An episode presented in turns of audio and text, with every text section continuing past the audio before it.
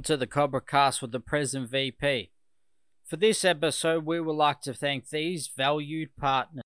Is your scratched window ruining your view? Starting from scratch to your experts at removing scratches from windows and any glass surface. Whether it's general scratches around the home or a knife graffiti tag shop front, they can remove it. They're also helping the environment by saving the window from being dumped into landfill while bringing the glass back to its former glory without the scratches. Don't replace your scratched window. Repair it with Starting from Scratched, your glass and scratch removal specialist for home, shop fronts and cars. Call today for a quote 87595629 or find out more at startingfromscratch.com.au.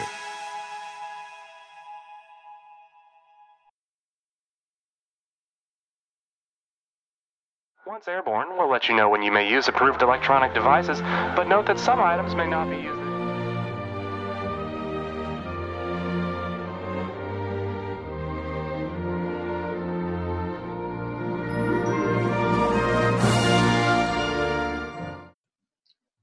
All right, uh, welcome to the Cobra Cast with the present VP. I'm the host, Ricky Rifty the Prez Logan. Got my co-host Ricky Ed Dog VP Etridge over here. Um, welcome to the show and welcome Ed Dog. What's going on, mate? Just uh, you right, mate? I'm good, mate. I'm, I'm good.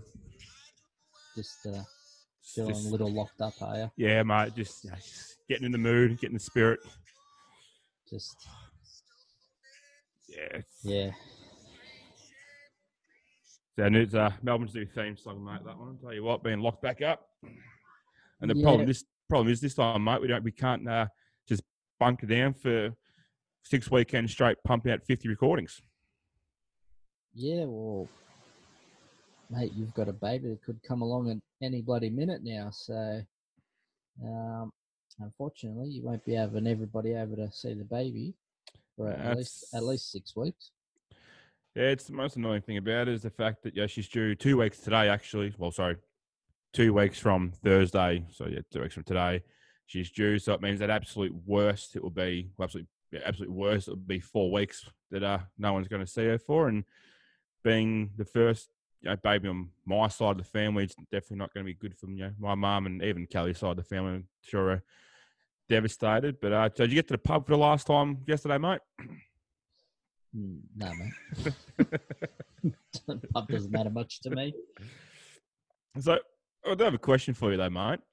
I'm I'm baffled. Normally I jump on here and you've got your Cobra hoodie, your Cobra hat on. You seem to do a lot better than me because my Cobra hoodie always seems to be in the wash, unfortunately. But we jumped on today and you got what's your beanie you got on, mate? Yeah, well, mate.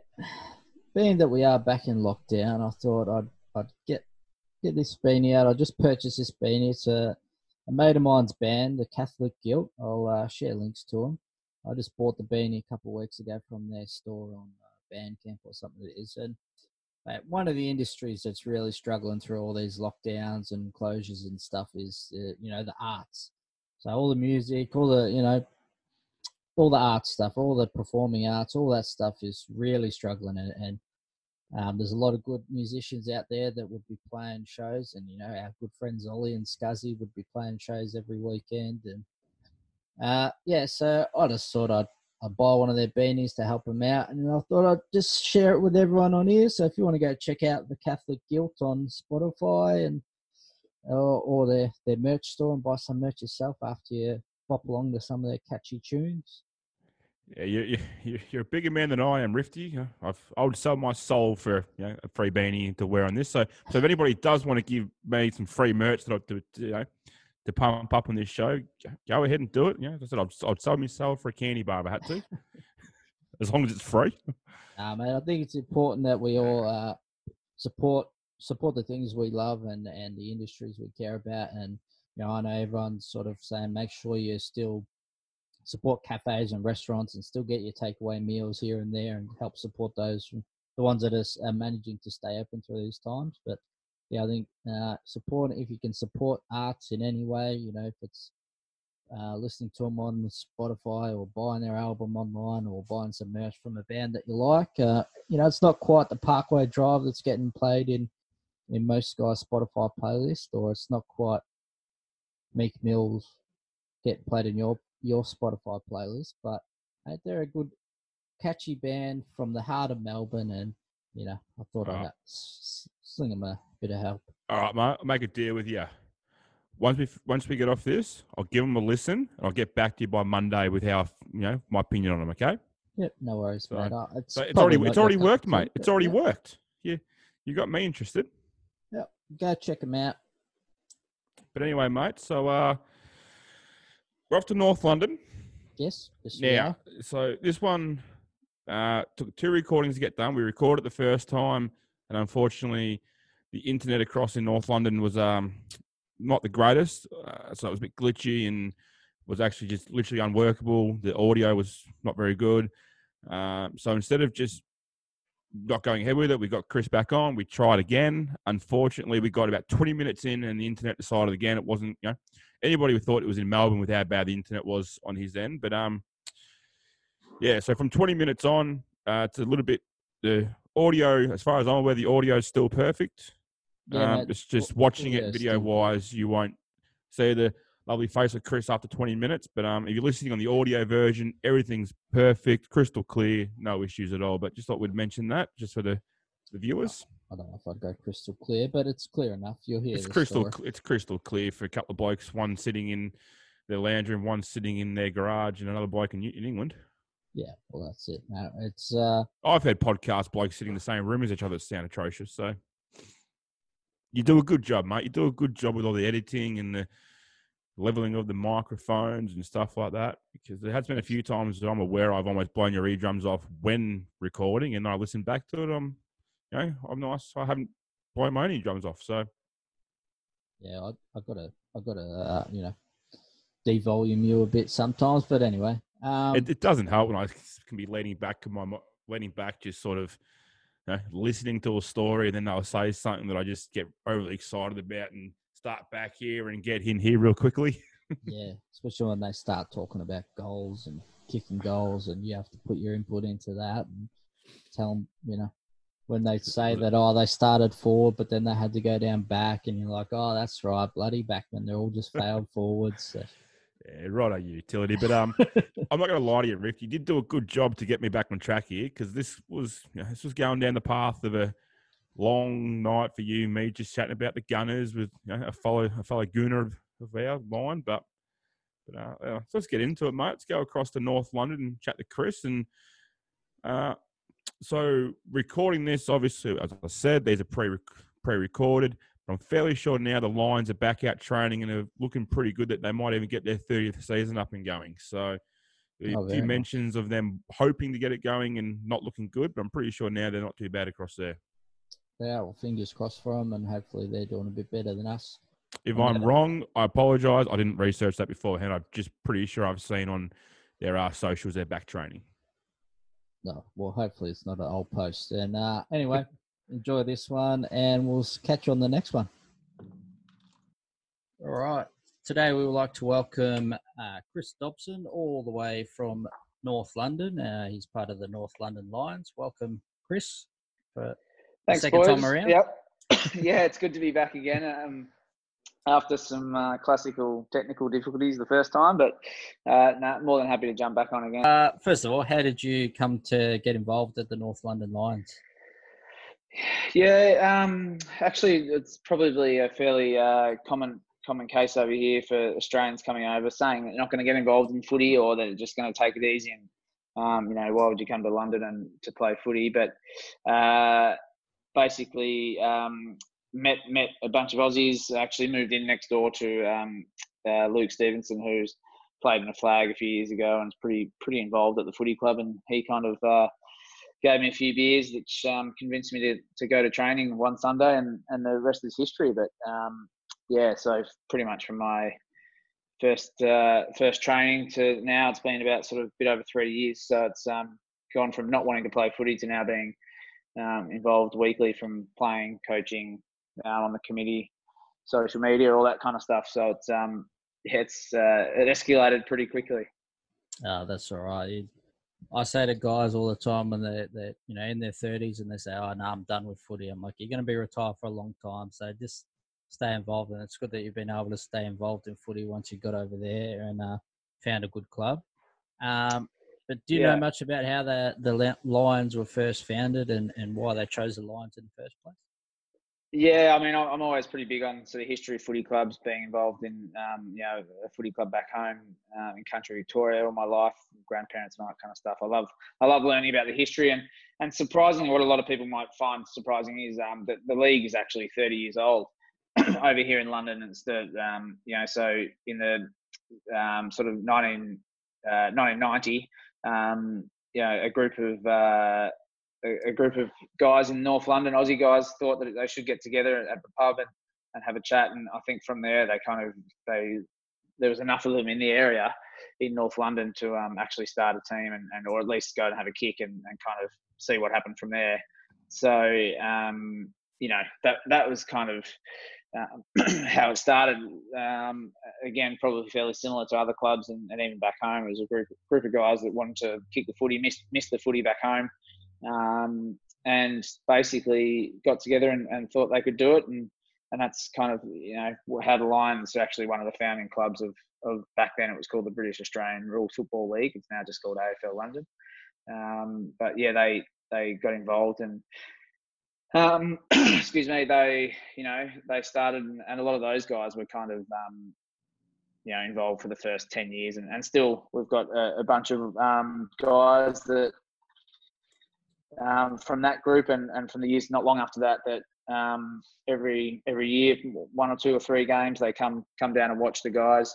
We usually get them to come to a training before the big big matches, whether it's a, the final or round one or whatever it might be, to um, come to training and give a bit of a speech about the club and what it means, and, and that it is more than just uh, just a bunch of Aussies playing footy that actually has got a history and and um, you know we do do have some rivalries and we do hate other teams and we love playing them and love beating them. So it's uh, yeah, it's really good. There, we've got a really good group of um, I won't say old guys, but um, experienced and uh, and veterans, I guess, from uh, from the early days that are pretty well engaged. So it's uh, it's really good, really good, um, and happy to kind of keep fostering that over the next um, however long, um, you know, as long as we can. Yeah, it's always good when you can keep blokes that were there you know, such a long time ago still involved and around the club and getting them in to speak to the newer generation coming through. So, as we spoke about um, in the intro, the fact that we did record this once, you know, a handful of weeks ago, but Yeah. issues, we've got you back again. We mentioned at the start that we actually changed a few questions around. So, one thing that I've started to want to know is what's the club theme song? Well, it's a, it's a it's a it's kind of a, a mixture, um, but we uh, it's our colours are, are red, yellow, and black, um, and so we actually use the the Melbourne Demons uh, uh, theme song, but we kind of changed can change the colours obviously, and and do a bit of a uh, a, a bit of a sort of a mix up at the end. So it's quite catchy. Um, it's a good theme song, and and uh, yeah, the the bit at the end. Um, and I, I can actually send you. I, I think if uh, on YouTube, if you have a look, there's um, some.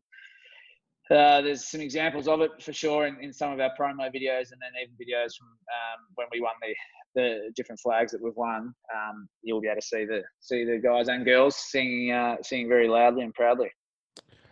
I always do like a song that's got a, a bit, something a bit different at the end of it. Um, so, as a foundation member of Foundation Club of the uh, the old BARFL, how many players Yep. did you have when the club first started? Um, so I think uh, you know we had kind of a, a handful. I think um, I think we you know probably had around twenty. Um, there was around twenty guys. Uh, obviously, I wasn't there, but um, know I believe that there you know there was enough, and and it, there was enough to get a group going, and then um, week to week, like any footy club really, but particularly in London, um, you know, one week you might have fifty players, and the next week you might have five depending on what um, you know music festivals on or what trip the guys have gone on or what um, you know what uh, what flight specials there were to, to other parts of Europe in that weekend. So um, I you know I believe that when when when we were first founded, it was kind of fairly similar to what it is now, but a lot smaller. Um, in the you know the, the player numbers fluctuated and, and being a transient kind of uh, culture, I guess, with the Aussies in London. It's um, you know, it, it can change um, week to week. But yeah, there was a, there was a handful of guys and around sort of 20 that I think you know went for a beer in that first first week or first you know few months of, of um, setting up the club and and um, grown massively to to this day and to this year and um, you know I think pending um, you know the, the effects of COVID I think will you know continue to grow which is which is awesome. Before I ask about the women stuff, Yep. Ed Dog, just ask your bloody question. I know you're going to ask about the stupid round ball game, so just get it over and done with. Get it out of the way, so I don't have to hear about this round ball shit anymore. Right? I was going to wait pretty much like just to the last question because you know it's coming. I just wanted to No, have you no. s- waiting on No. edge. All right. Get it out of the way. Uh, so, as a lot of people would know, I'm a massive Arsenal fan, and being in North London, of our previous chat, I did learn that you are a Gunner fan. So, Yep. what is North London like on a day when you know the mighty Arsenal is playing against that shithouse Tottenham team? yeah, it's uh, it's I, and I I kind of live right in that little uh, probably more of an Arsenal area where I am. Um, a little bit uh, Tottenham's that little bit further north, I guess. Um, but yeah, those those days are good, especially around the park, around the the park or around the the stadium. Um, the pubs are, are pumping. Um, you know, you've got to have your wits about you a little bit. You can't um, kind of just stroll around. Always best to maybe not wear colours um, because you just don't know um, how many beers a few of the boys have had when they're walking around. But um, it's it is pretty fascinating. I remember my first few times going going to uh, to Arsenal and and to any games really in the whether it's EPL or whether it's um, Championship or whatever it might be. Um, you know, you, you've got to have you've got to have a home ticket to get into the pubs that are home pubs. So if there's a, there might be an Arsenal pub and you know instead of showing you your ID, they'll actually ask for your ticket to the game, and only only people with tickets in that Arsenal area will- will be allowed because they don't want you know um, opposition supporters going in. But um, around the ground, ev- the stadiums over here and, and Arsenal's not really too much different. Is there's just it's all surrounded by houses, so it's very different to kind of your um, uh, Marvel Stadium or even the MCG where it's parkland all around it. You actually you'll be in houses, and then all of a sudden the stadium will just pop up. So a lot of people walk from the the walk from the from the train stations to the ground is always pretty pretty cool. Like there's a really good atmosphere.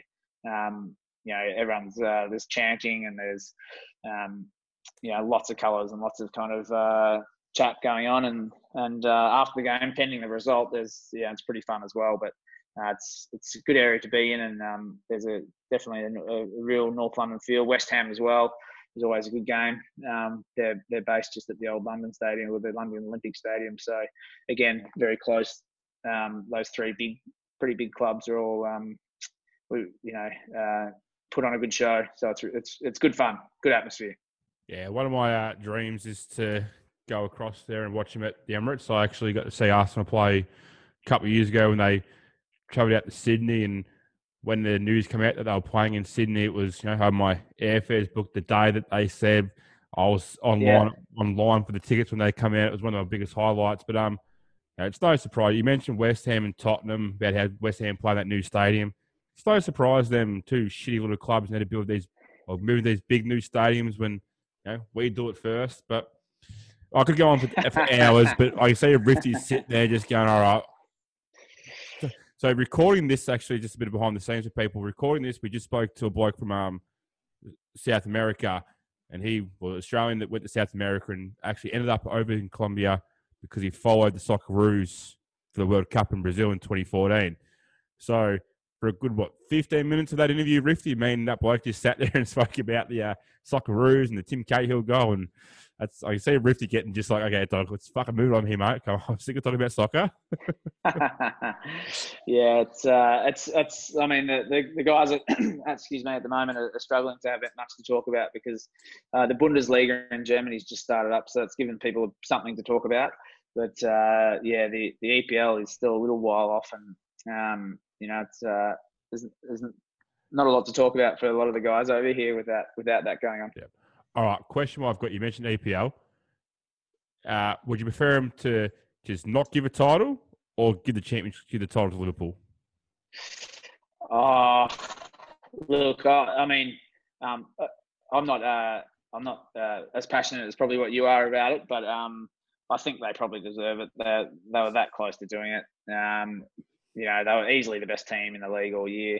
So, from my limited kind of uh, knowledge and, and expertise on the on the on the league, I think they should be awarded it. I think there's going to be more trouble with kind of the relegation and promotional kind of um, where you know where teams that still have a chance to get out of relegation or to or to get promotion. Um, that's probably where a lot of the the discussions happening because it's um yeah I mean it's worth so much money. I think um, it's automatic three, 34 million pounds to come from um, league or championship up to um, up to the EPL.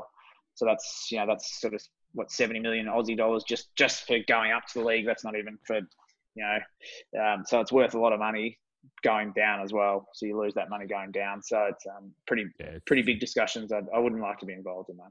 No, it's ridiculous. But yeah, they do deserve it. But just the joy I would get out of seeing yeah. my good mate Joshy Herford just lose his mind if Liverpool aren't, aren't awarded the championship. It would be fantastic. And Rifty, you don't really care about the game. but I'm sure you can appreciate Joshy Herford losing his mind. That doesn't happen. Yeah, like like I said, I don't care about the game. So, but to see, but, but to see, but to see Jorge just be livid would be good enough for you, wouldn't it? Nah, mate, I've got nothing against Jorge. And Liverpool, oh. Liverpool's never done nothing bad by me. They they seem to be, be on top and played well, so they should get a championship, I guess. And stuff, man. Uh, freaking Arsenal, I say. Oh, mate, you crossed the line now, mate. crossing the fucking line. Um, like, like you said, I couldn't give a shit what happens with a I'm, round I'm, ball. I'm glad we've got plenty of these in the bank. This could be the last record with that attitude, mate. mate, I don't care about the round ball. What I want to hear about is our odd shaped ball getting kicked hey, around hey, hey, in London. Yeah, I know, but you're the one that you're the one that mentioned it. So yeah, just to yeah. get it out of the way. Oh, and okay. I think it's glitched out the whole time. So hopefully, we'll I'll just have to edit it all out anyway. So it didn't glitch at all at all. Oh, you know that too, Rifty. Stop making up excuses. um, but what I want, uh, you guys also have a women's team. How when did that start, and how did that all come about? Yeah, so basically, um, uh, back in sort of late 2014, um, there'd been uh, a women's exhibition. Oh, there'd been a women's exhibition match with AFL London um, earlier that year, um, and there was a couple um, couple of people that were kind of keen keen to get something going and saw it as a really good opportunity to to build our club, especially. So um, and and other clubs that saw the same opportunity, I guess.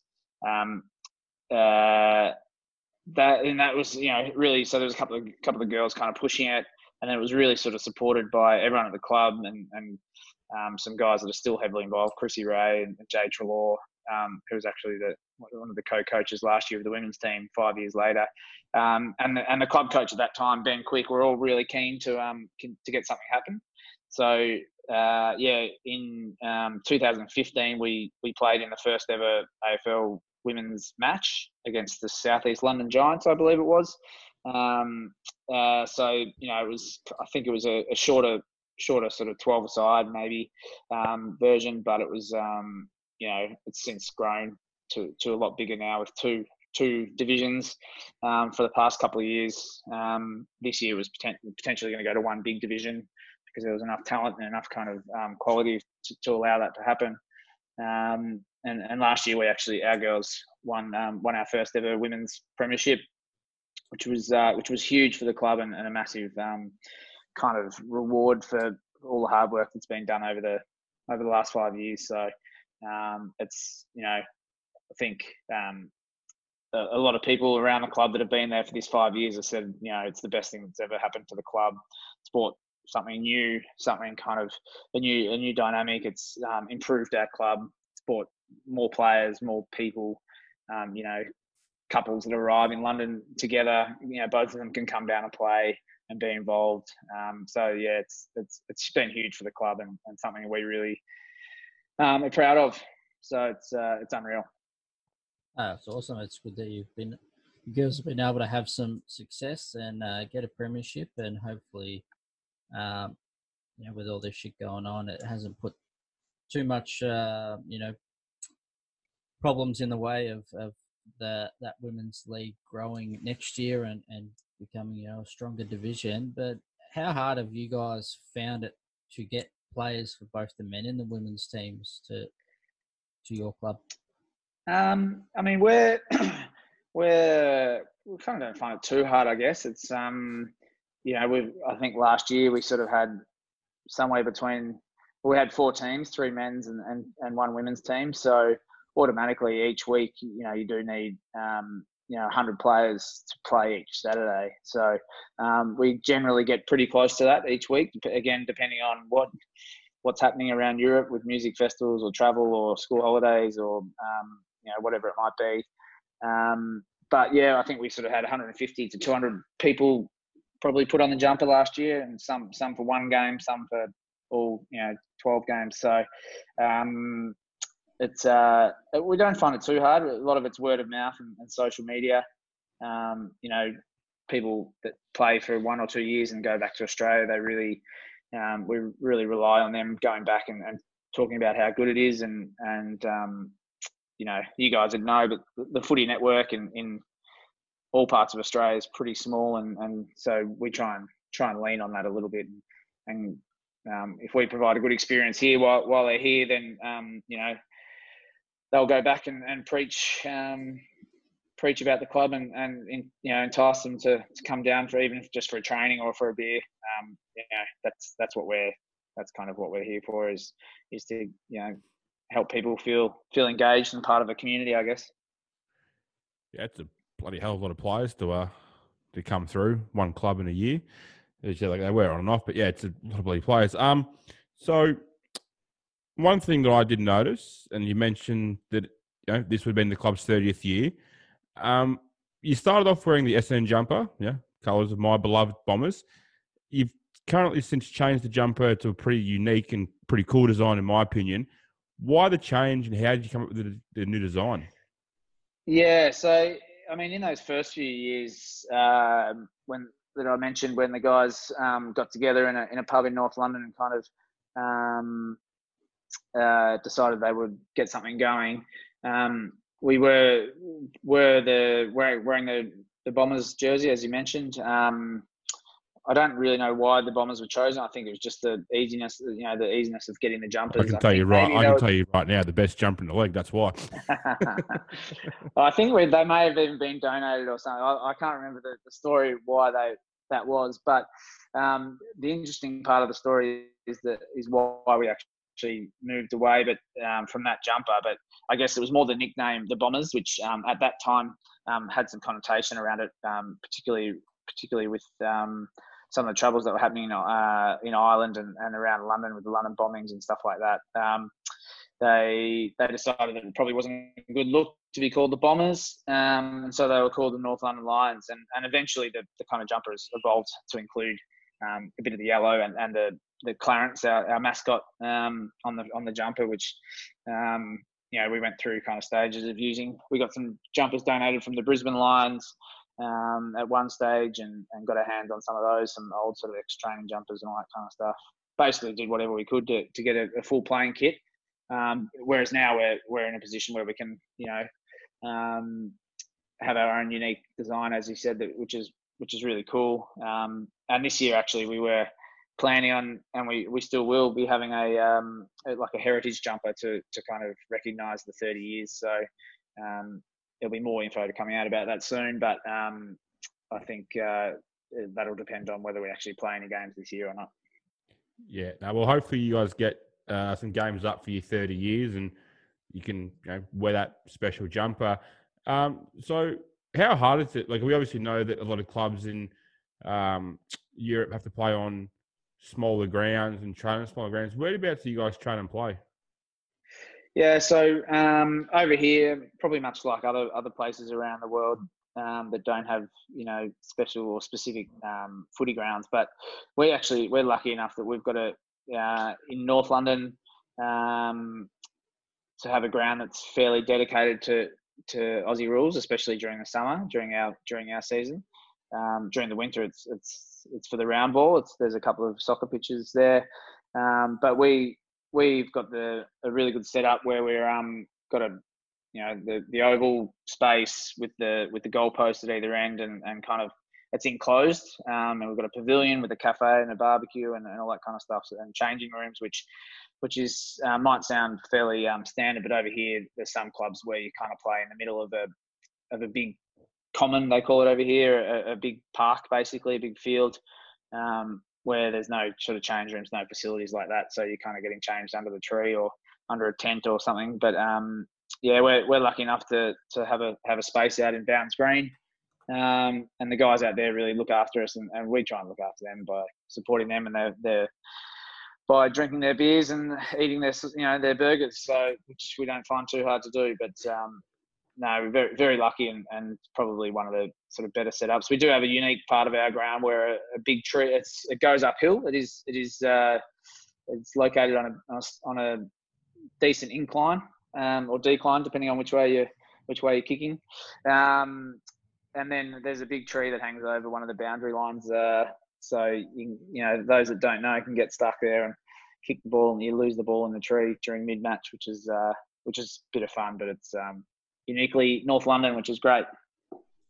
No, it's always good to have something unique about the the club and where you play. Um, sometimes it's not the greatest thing to have. A, so there's a few clubs over here, very few that are. We talk about uniqueness, and it's definitely not a good thing. Yeah, losing a foot in a tree, that's no big deal. But um, so you guys play in the AFL London League. Um, how many games do you get to play in that league, and then what other tournaments do you play in across UK and Europe? Yeah, so basically it's it's roughly each year around a 10, 10 rounds for home and away, and then um, three three or four week uh, final series depending on the kind of the, the division and how many teams are in that year. We've had a couple of new teams join um, from kind of outside London. So um, Sussex Swans and, and Portsmouth Pirates have joined in the in the social kind of the thirds division, um, which is really cool. It's the, our, our, boys at the moment they haven't got girls yet, but the boys love the day trip there where they jump on the train and play a game and then um, and then get on the you know have a few beers at the pub in Portsmouth or Sussex or wherever it might be, and then uh, jump on the train back and see how many they try and sort of beat Booney's record of how many beers they can drink from you know from Australia to London on the plane. They try and do it from uh, Portsmouth to London, so it's always a bit of fun. Or Reading's the other one that it's always a good trip. Um, so yeah, there's that league which is which is great, uh, and then we generally play sort of two or three practice matches um, in the lead up. We always go up to uh, Cambridge and play um, the university team there. They've got a, a, really strong squad, and same as Birmingham University. So they're two, sort of two trips that we go on. Um, the boys and the girls go and play play up there, um, and we've got a really good relationship there, kind of just north of London. So we, we call them our our really north North London um, teammates. And then um, each year as well, we do a pre-season trip. Um, so this year, the girls are actually on their way to Copenhagen to play in the Champions League um, AFL Europe put on a comp for all the teams that won their respective comps.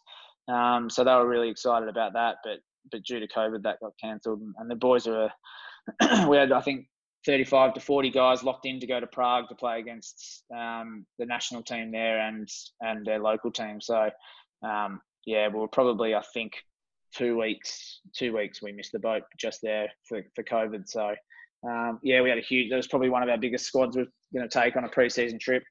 Um, so it was a bit devastating, but um, unfortunately, not much we could do about it.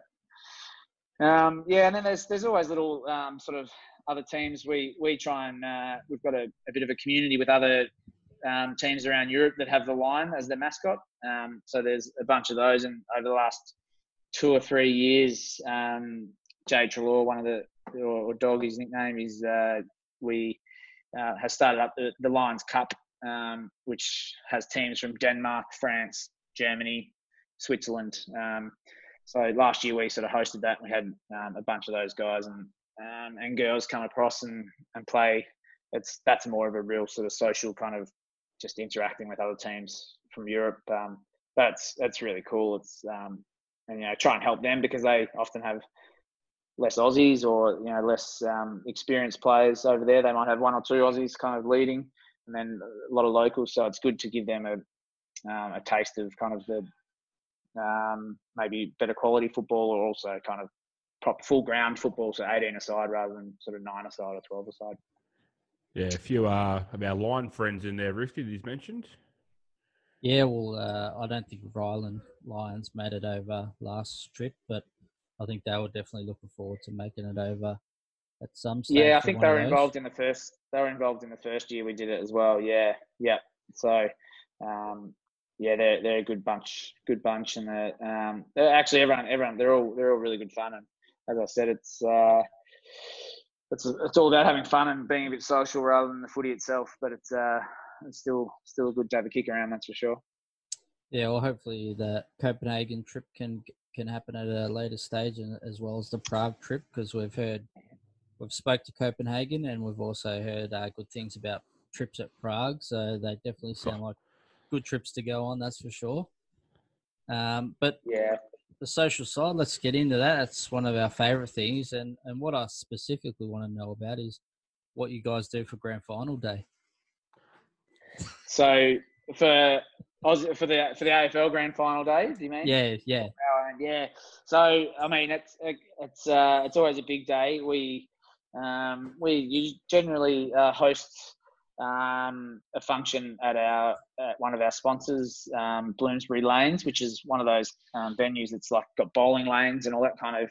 It's a bowling lane bar kind of setup, um, and they put on the big screen.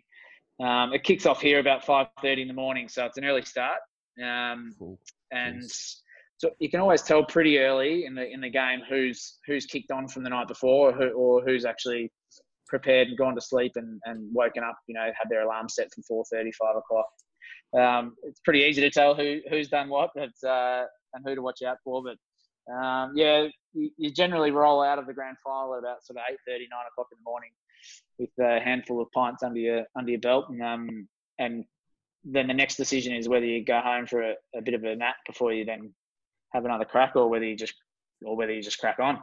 Um, so that's always an important uh, juncture in the day, but it's um, it is a, it is a it's a big day, and it's I was going to say luckily or unluckily, it's it's always around my birthday, so I try and uh, it's always a big big circle in the calendar for me to um to enjoy it and and uh, have a bit of fun. So it's uh, yeah, but there's there's oh, there's tens and tens of functions around London for for the AFL Grand Final. Um, a couple of big bars that or chains of bars, Belushi's being one where they where they show the grand final, and it's always a bit of fun.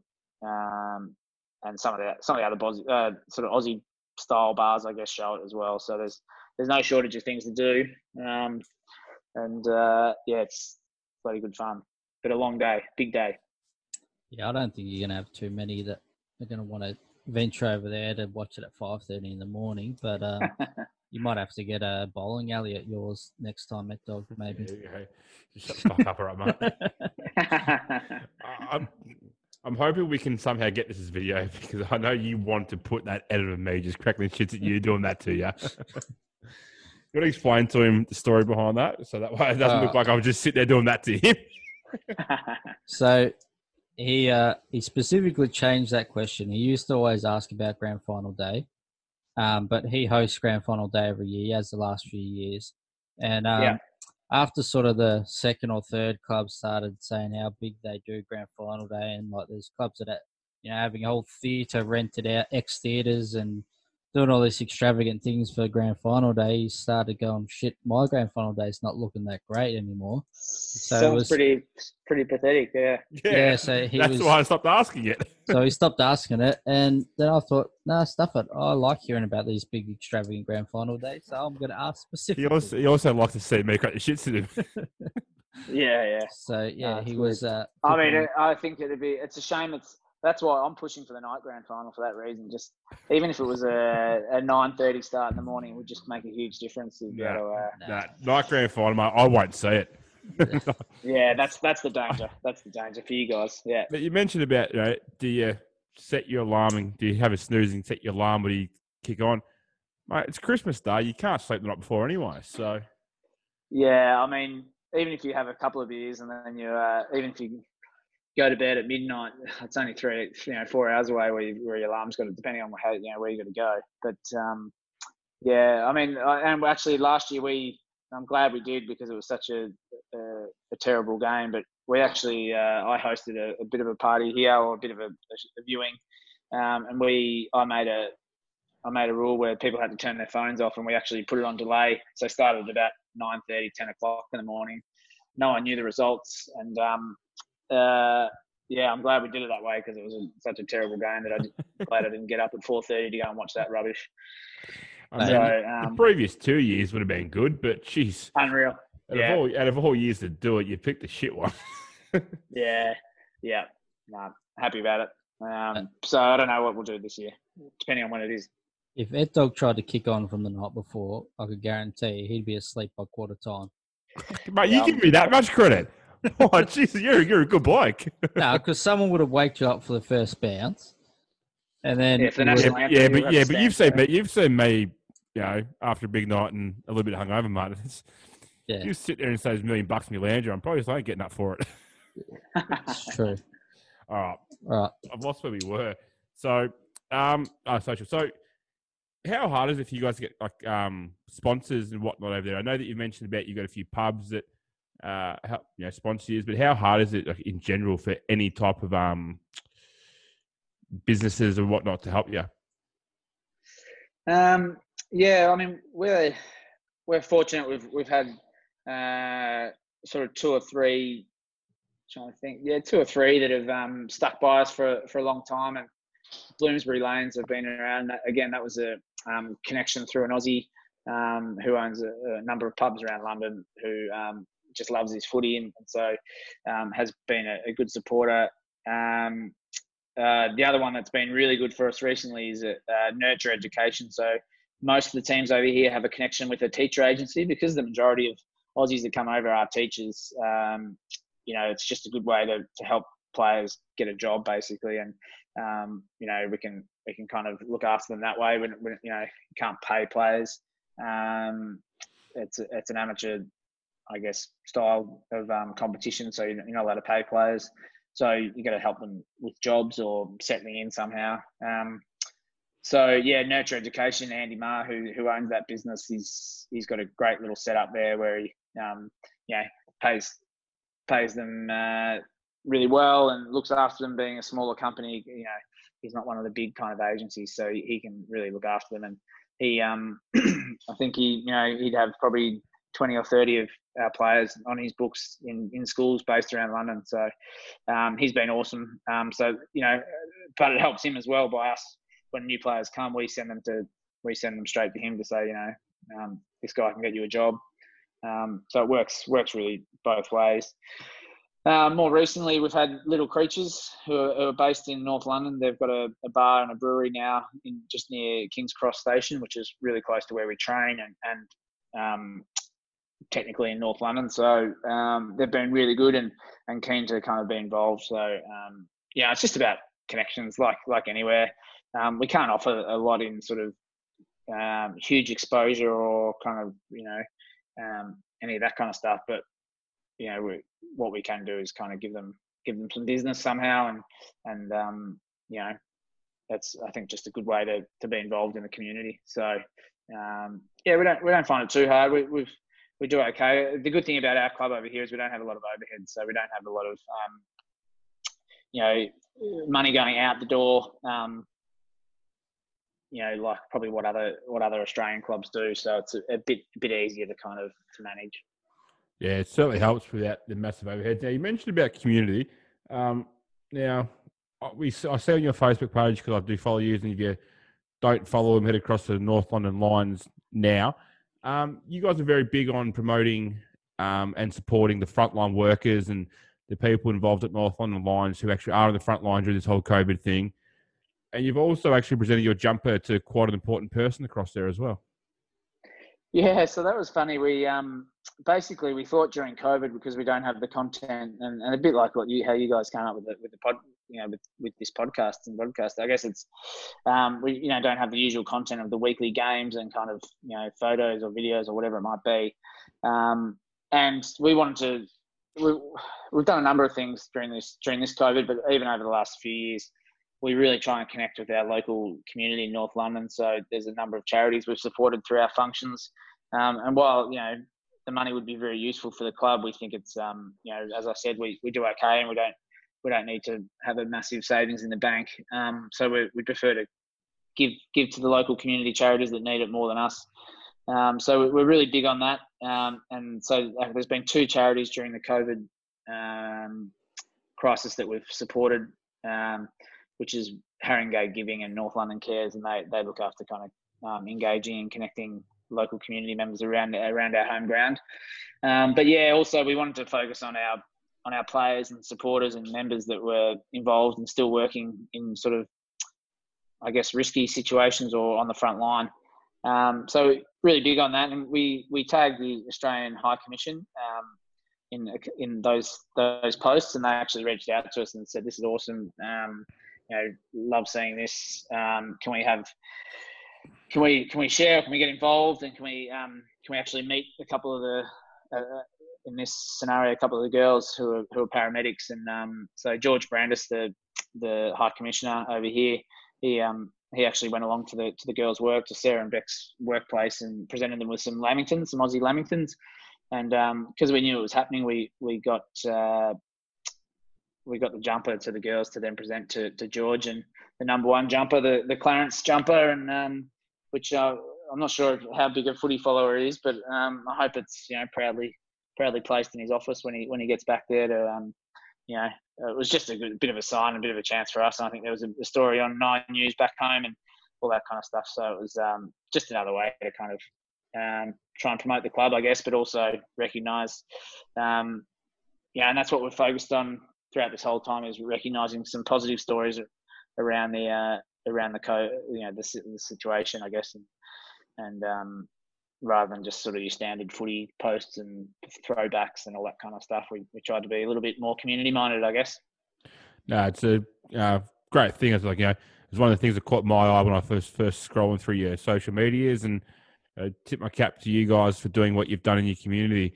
Um, let's get into a bit of your uh, playing days, mate. So, how long have you played footy for, and what position do you play?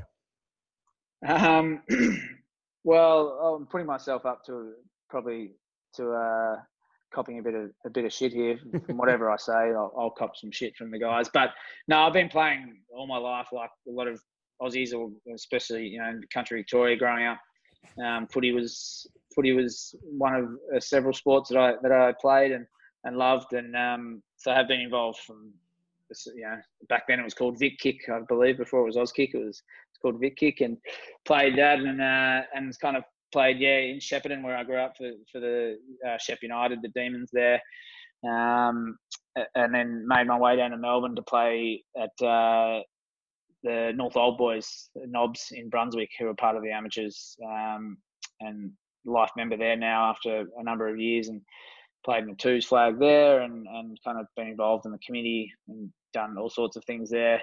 Um, still love the club and still follow them very closely. Um, and then uh, then uh, made my way over here and, and kind of got involved. And I guess playing wise, I kind of I always uh, well generally midfield and then forward as well to try and snag a few. And I guess uh, as I've got older, the, the time in the midfield's got less, and, and my uh, my hungriness for goals has probably become even more. But uh, uh, no, I love love trying to have a trying to have a kick. But yeah, as I said, as getting a bit older, it's um, and time wise and kind of com- commitment to training kind of drops off a little bit. But um, still, still try and have a run around and um, not get injured.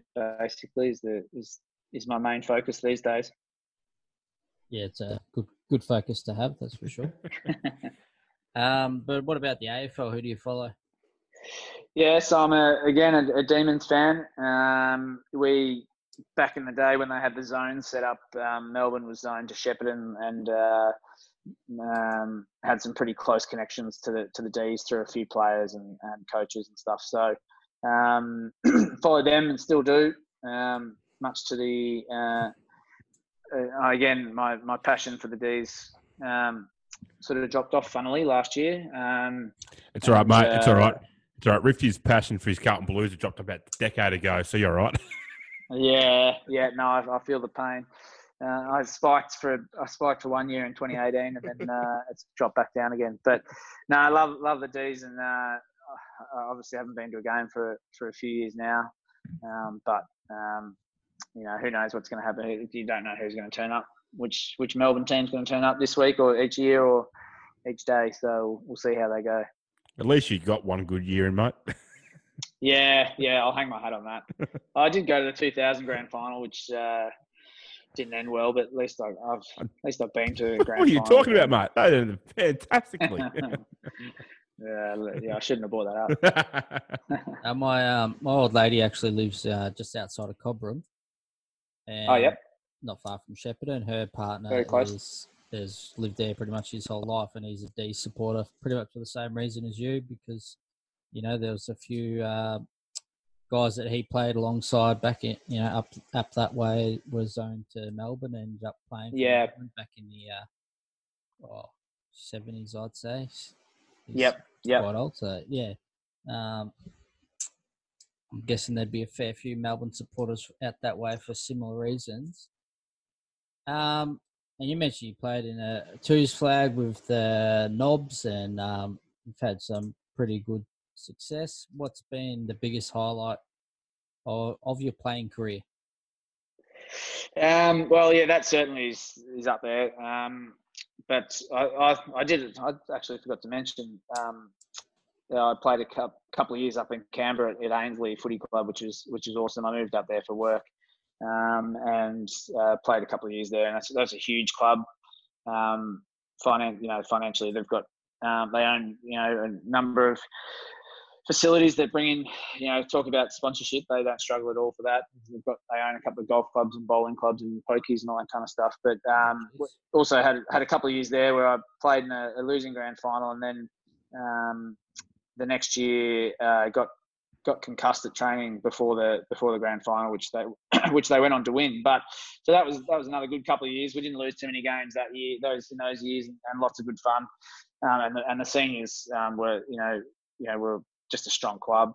Um, over here, um, yeah, we've played played in a um, again being a, a- pretty successful club here. We've kind of been involved in finals across all of our divisions over the last few years.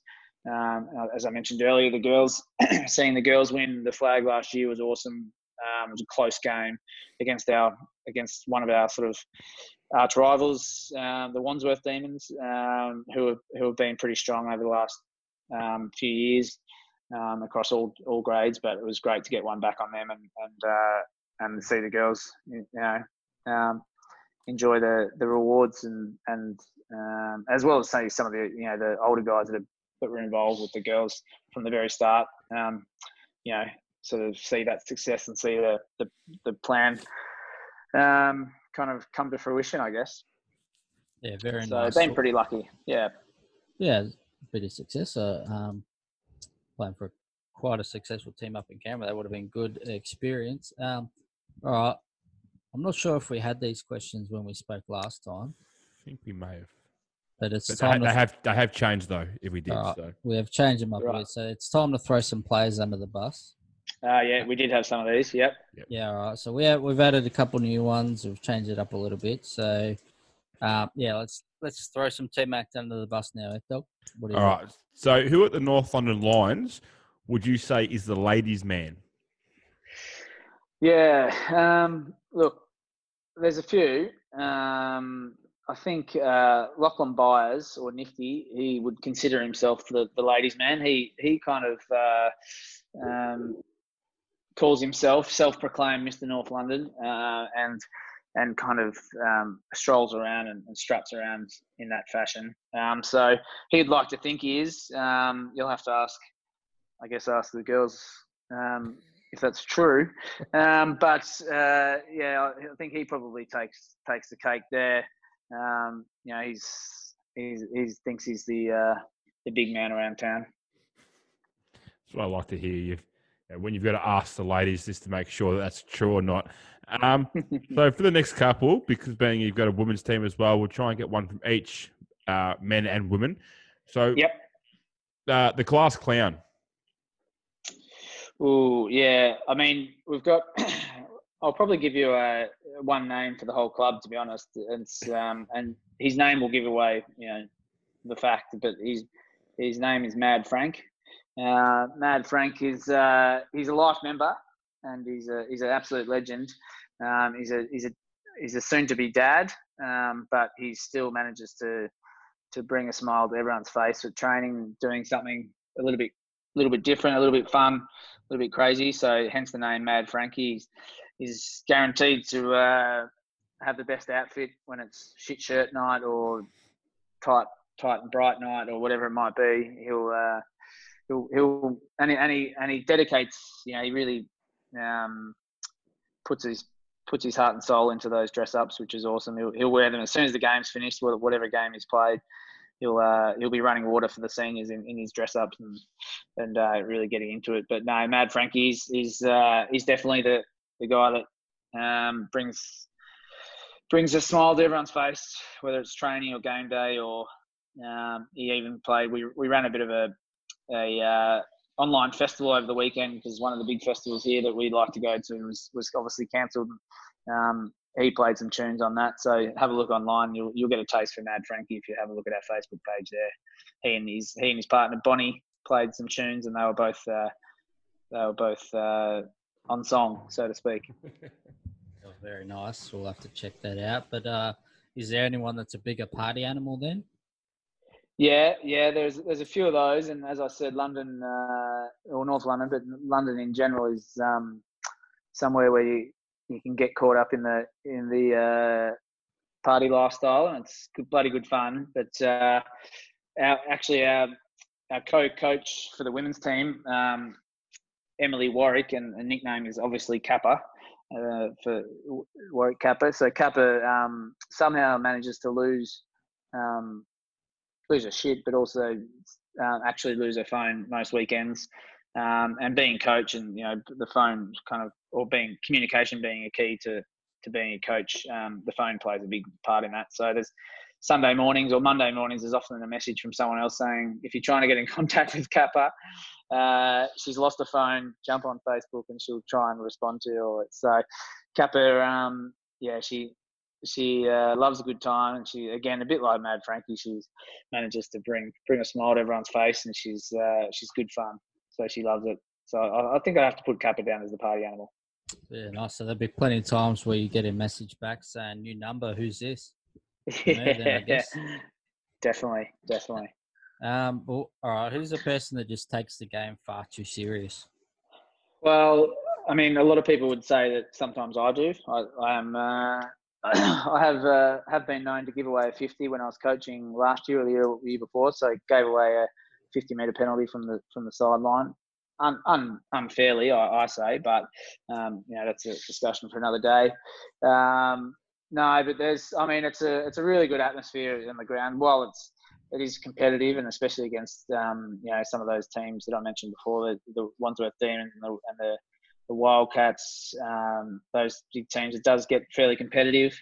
Um, but most of the time, um, you know, it's fairly, it's in fairly good spirit, and it's, um, you know, it's uh, it can it can get a bit willing at times, but um, not never too sort of out of control. And um, you know, there's probably only one other bloke on field, Jimmy Reds, who who occasionally, including the grand final a couple of years ago, took it a step far. Um, uh, but you know, he's uh, he's now gone back to Australia and uh, doing other things. So we'll we'll leave him to be. But yeah, Jimmy Reds is probably a bit over the top sometimes, in, not just on the field, but in life in general, he's a bit over the top. But um, yeah, we'll we'll leave that for another day. I've yet to meet any person to ever sit there and say that the 50 meter penalty against them was correct. It doesn't matter if you blatantly run through a mark; it was still oh the mark wasn't set. There's always an excuse. But um, yeah. So now we've got a couple that weren't on the other one. So who at the club's got the best nickname? Oh, um, well, actually, there's uh, there's one guy that came to us a couple of years ago, and he's he's a man of many nicknames. So he hasn't got one good nickname. He's just got uh, you know hundreds of many nicknames. Um, Mick the Greek, TFL. Um, geez, oh, he I can't even think of all of them in the end. But he, yeah, he's um, Mick. He, he's got a number of nicknames, and sadly, he's off. He's actually moving to. Uh, I think he's moving to Cyprus for work. So he sadly won't be with us each week, but hopefully he comes back to visit. He's, he's a bit of a character. Um, uh, yeah, geez, I'm trying to think on the spot. Uh, Big Sexy, who's a is a uh, he's been around the club since, almost since the early days. Um, he's uh, he's a he's a great fella and helps us out with um, you know when we're recruiting players and finding them jobs. Big Sexy, he's a he's a good fella and got a great nickname. Right, before we get to the next one, we've got a guy that's played at our club who we've called him the Russian for as long as I've known, and he's actually his his father's from Cyprus, um, and so the first time his old man came down and watched him play, and everyone's calling this guy Russian, he's like, "Why are they calling you Russian? You're not Russian." And so I just Cyprus, Cyprus, uh, Cyprus, Cypriot, mate. His old man was not happy that his son, that's half half Cypriot, was getting called Russian. He was not happy at all.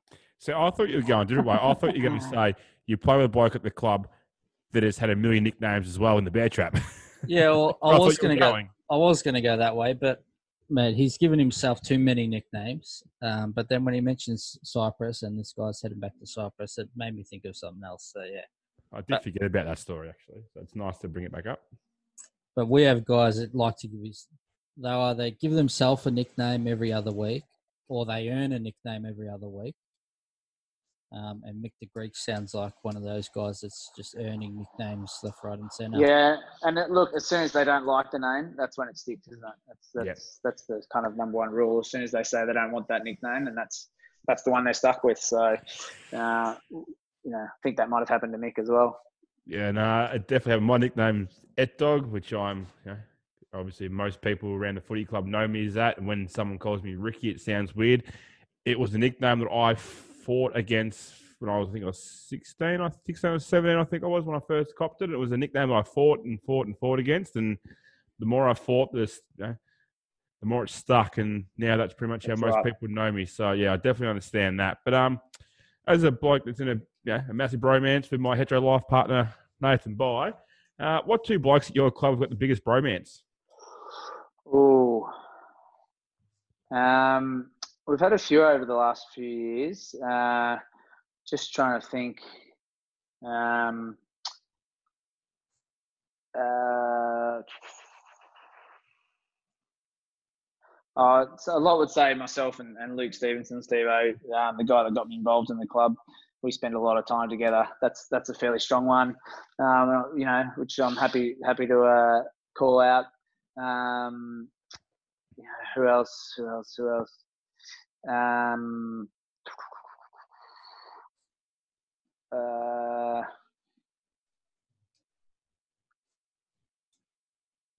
shit, I can't. I can't think. Stumped him.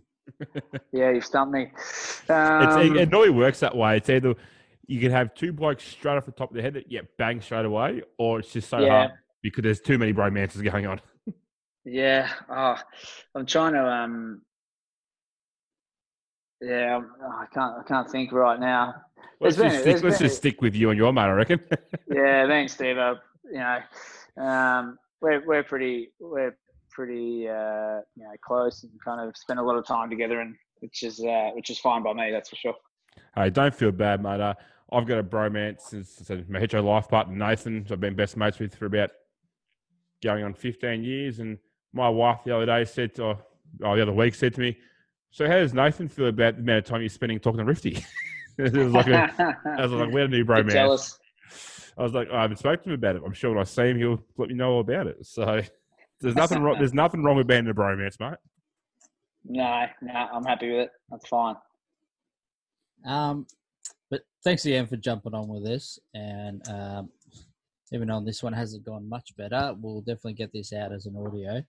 And we'll make sure everyone goes and checks out North London Lions on Facebook, Instagram, and also you've got a decent um, lot of videos on YouTube to check out as well. So if you you search North London Lions on YouTube, there's um, some highlights, there's some games, and all sorts of stuff on there. So uh, we'll share links for all that. Um, if there's any other links you want us to share, just let us know. Yeah, I mean, the, the Facebook one's the one that um, you know we do most of our work, and Instagram, I guess. But um, yeah, on YouTube, it, it gives you a good sense of um, the club and some of our recruiting videos, that- like all our promotional videos that we use each year that we try and put out. Um, uh, I think that's that's a really good way. But yeah, to get a sense, and um, I don't know, if, even if you can included in this, but there's to get a sense of kind of the club and all that kind of stuff. Some of the old videos of um, the 2012 and 2015 premierships, um, and we are going to put up the last. We just got only just recently got access to the to last year's women's premiership, so we'll put that up there as well. Um, if you got a spare sort of hour or so to watch that, it's it's a low scoring game last year, but it's uh, got pretty tense towards the end, so it was um, oh, it was good to watch. Yeah, well, no, we'll have to check it out. So, just for anyone watching that does go check out any highlights and stuff, what number do you wear so they can look out for you? No, no, there won't be none of me. Well, especially not in the women's grand final. You won't see me. But uh, no, but uh, no, I think uh, I don't know if there's actually any highlights of me to be honest. Um, there's a few photos there, but you'll uh, yeah, nothing, um, Oh, nothing 20 outrageous. 2017 grand final against the Demons, Wads- Wandsworth Demons, North London Lions. You in that one? Uh, I was on the sidelines that day in the in the ones. I played. I think I played in the twos that day. I can't can't actually remember, but yeah, no. And and it's kind of uh, we don't. I don't think we've even got.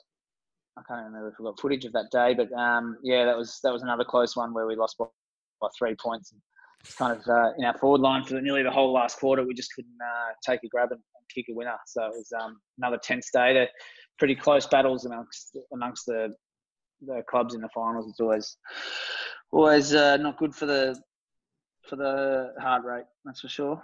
Yeah, nice. Stress All right, levels. all right, dog. Ask the question. I know you want to. What, what question? To finish up, ask him. I actually don't know what you're talking about. I was going to mention about, you know, if you do ever find some highlights of yourself, don't do what my co-host has done and made pretty much the entire intro to our podcast around his one highlight. Uh, it's, it's just a little finisher at the end there. Yeah. Nice Well, goal what's the I slotted. Thank you, mate. All right, you just mentioned a close loss. They lost by three points in the grand final. Mm. What's the question that's been on your mind? Oh, all right. So we've discussed it last year in our Snapchat group, our you know, footy Snapchat group. Shit got pretty uh, pretty heated, and we've actually asked a couple of American clubs last week. Would you rather lose by one point or a hundred points? uh, one point. Hey, another one. unanimous. Another one. Yeah, I think I think at least I know I know the you know the the feeling is that geez you, um, you know, it kind of makes it more heartbreaking, but at least it lets you that um have a chance to win it at some stage. I guess is the is the flip side, but um and that geez, if you're losing by hundred points, it generally happens from pretty early on, Yeah. and it's just not fun when you. I, I have been involved in losses like that where you're losing by you know 80 points at half time or something like that and you uh it's not it's not a fun second half you just don't want to play No, especially on grand final day Hundred percent agree with you. For some reason, at our club, we have some absolute muppets out there that somehow just believe hundred points is better than one point. And as I said, they're a bunch of map muppets. They're a bunch of Spanish. There's many words I can say about them blokes, but you know, Soft, soft, soft, Soft. weak, uh, idiots. nah, i'll take the one point Yeah. Yeah, All right, like I said, thanks again for joining us. We do appreciate you jumping on again.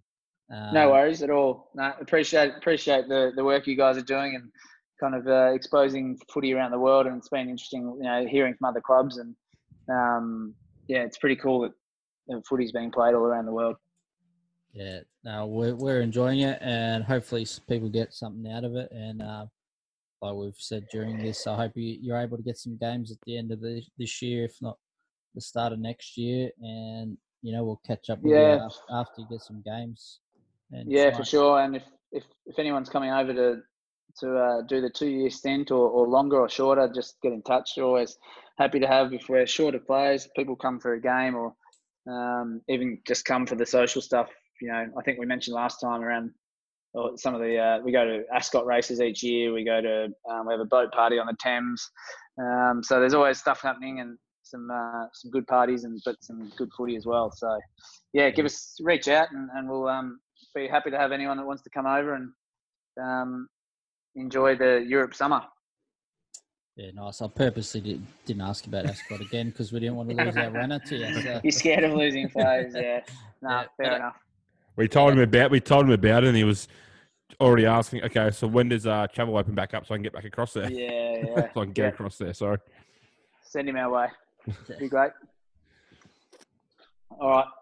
All right, beautiful, mate. Well, thank you for joining us. Um, really do appreciate your time again. Um, but yeah, as Rifty said, we'll definitely catch up with you at some point in the near future if you get a season going, or you know, even at the start of next season, just to see how the North London Lions are going, and you know, hopefully you guys get to celebrate your 30 years this year with the way, you know, the way you know, in a way that you wanted to, that maybe not be the same, but at least in a way. Yeah, no, I appreciate it, boys, and uh, yeah, look forward to catching up in the, in the near future. Yeah, and hopefully you get that Prague trip, and we'll definitely have to get on. We might not be able to record the Oh, stories, yeah. but we definitely want to hear some stories about that Prague trip. That's for sure. We'll, we'll call you from Prague. Yeah, Yeah. that sounds good to me. Or end, end, end, end, end of season trips probably more likely in uh, yeah in uh, Greece or Malta or Croatia. I think they're looking at. So um, Jesus yeah, we'll see. Yeah, we We'll call be you from lucky- there. We Yeah, might, we might be lucky to get to Bendigo. I think that's about as far as we'll get to go. Nah, we'll get up to we'll get up to uh, Wodonga, mate. Wodonga, all right. Uh, beauty. All right, thanks. All right. See you, mate. Great stuff. Thanks, guys. Thanks, thanks mate. See ya. Cheers. Thanks for watching the Cobra Cast with the present VP. And if you need somebody to talk to, why not contact New Life Psychology in Berwick? They are now taking phone appointments. Or you could head to otlr.com.au for tips and info. And we are supporters of TAC's Towards Zero campaign. Head to towardszero.vic.gov.au for more info because zero is the only acceptable number.